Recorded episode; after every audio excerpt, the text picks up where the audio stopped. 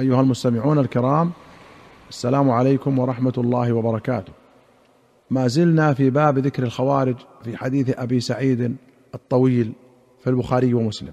قال في رواية قال أبو سعيد بعث علي رضي الله عنه وهو باليمن إلى النبي صلى الله عليه وسلم بذهيبة في تربتها فقسمها بين أربعة الأقرع بن حابس الحنظلي ثم أحد بني مجاشع وبين عيينة بن بدر الفزاري وبين علقمة بن علاثة العامري ثم أحد بني كلاب وبين زيد الخيل الطائي ثم أحد بني نبهان.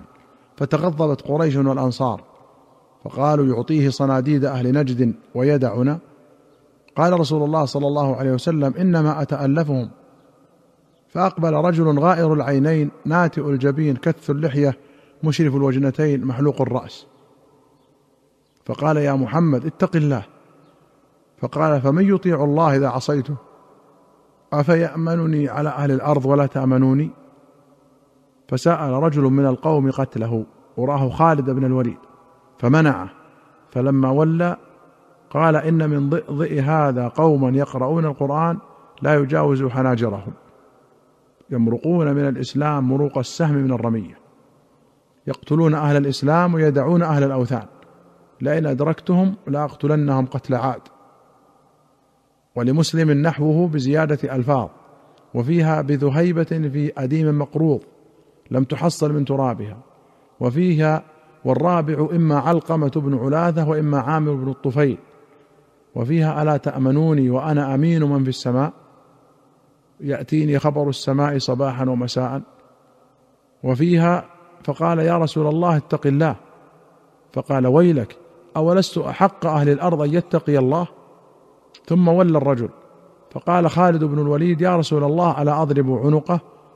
فقال لا لعله أن يكون يصلي. قال خالد وكم من مصل يقول بلسانه ما ليس في قلبه؟ فقال رسول الله صلى الله عليه وسلم إني لم أومر أن أنقب عن قلوب الناس ولا أشق بطونهم. ثم نظر إليه وهو مقف إنه يخرج من ضئضئ هؤلاء قوم يتلون كتاب الله رطبا لا يجاوز حناجرهم يمرقون من الدين كما يمرق السهم من الرمية. قال أظنه قال لئن أدركتهم لأقتلنهم قتل ثمود. وفي رواية فقام إليه عمر بن الخطاب فقال يا رسول الله ألا أضرب عنقه؟ قال لا. فقام إليه خالد سيف الله فقال يا رسول الله ألا أضرب عنقه؟ قال لا. وللبخاري أنه قال سمعت رسول الله صلى الله عليه وسلم يقول يخرج فيكم قوم تحقرون صلاتكم مع صلاتهم وصيامكم مع صيامهم وعملكم مع عملهم ويقرؤون القرآن لا يجاوز حناجرهم. يمرقون من الدين كما يمرق السهم من الرمية. ينظر في النصل فلا يرى شيئا وينظر في القدح فلا يرى شيئا وينظر في الريش فلا يرى شيئا ويتمارى في الفوق وللبخاري طرف منه. وفيه أن النبي صلى الله عليه وسلم قال يخرج ناس من قبل المشرق يقرؤون القرآن لا يجاوز تراقيهم يمرقون من الدين كما يمرق السهم من الرمية ثم لا يعودون فيه حتى يعود السهم إلى فوقه. قيل ما سيماهم؟ قال سيماهم التحليق أو قال التسبيد ولمسلم في أخرى أن النبي صلى الله عليه وسلم ذكر قوما يكونون في أمته يخرجون في فرقة من الناس سيماهم التحالق. قال هم شر الخلق أو من أشر الخلق. يقتلهم أدنى الطائفتين إلى الحق. قال فضرب النبي صلى الله عليه وسلم لهم مثلا أو قال قولا الرجل يرمي الرمية أو قال الغرض فينظر في النصل فلا يرى بصيرة وينظر في الفوق فلا يرى بصيرة. قال أبو سعيد وأنتم قتلتموهم يا أهل العراق. وله في أخرى أن رسول الله صلى الله عليه وسلم قال تمرق مارقة عند فرقة من المسلمين يقتلها أولى الطائفتين بالحق.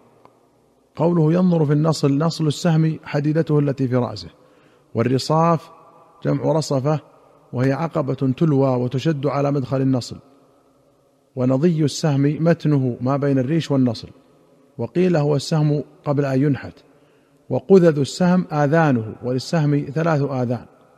وقوله يتمارى في الفوق ان يشك الرامي في مدخل الوتر من السهم هل فيه أثر من الصيد أم لا؟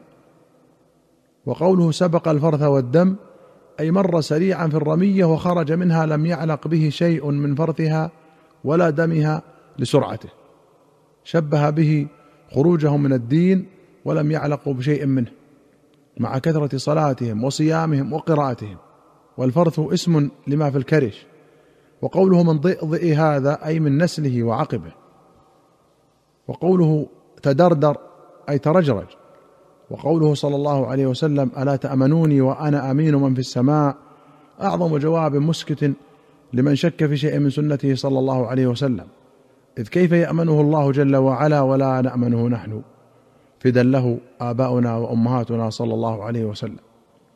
قال الخطابي أجمع علماء المسلمين على أن الخوارج مع ضلالهم فرقة من فرق المسلمين وأجازوا مناكحتهم وأكل ذبائحهم وأنهم لا يكفرون ما داموا متمسكين بأصل الإسلام.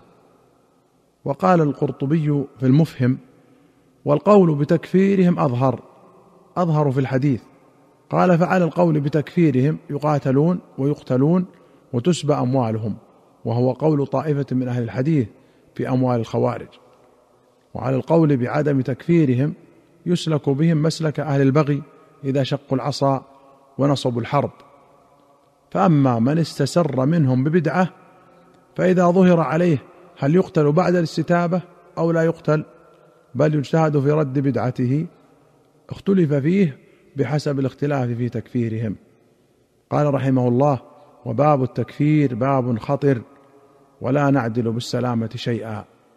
وأخرج البخاري ومسلم عن سويد بن غفلة قال قال علي رضي الله عنه إذا حدثتكم عن رسول الله صلى الله عليه وسلم حديثا فوالله لأن أخر من السماء أحب إلي من أن أكذب عليه. وفي رواية من أن أقول عليه ما لم يقل. وإذا حدثتكم فيما بيني وبينكم فإن الحرب خدعة. وإني سمعت النبي صلى الله عليه وسلم يقول سيخرج قوم في آخر الزمان حدثاء الأسنان سفهاء الأحلام يقولون من قول خير البرية يقرؤون القرآن لا يجاوز إيمانهم حناجرهم يمرقون من الدين كما يمرق السهم من الرمية فأينما لقيتموهم فاقتلوهم فإن في قتلهم اجرا لمن قتلهم عند الله يوم القيامة. أيها المستمعون الكرام إلى هنا نأتي إلى نهاية هذه الحلقة. حتى نلقاكم في حلقة قادمة إن شاء الله. نستودعكم الله. والسلام عليكم ورحمة الله وبركاته.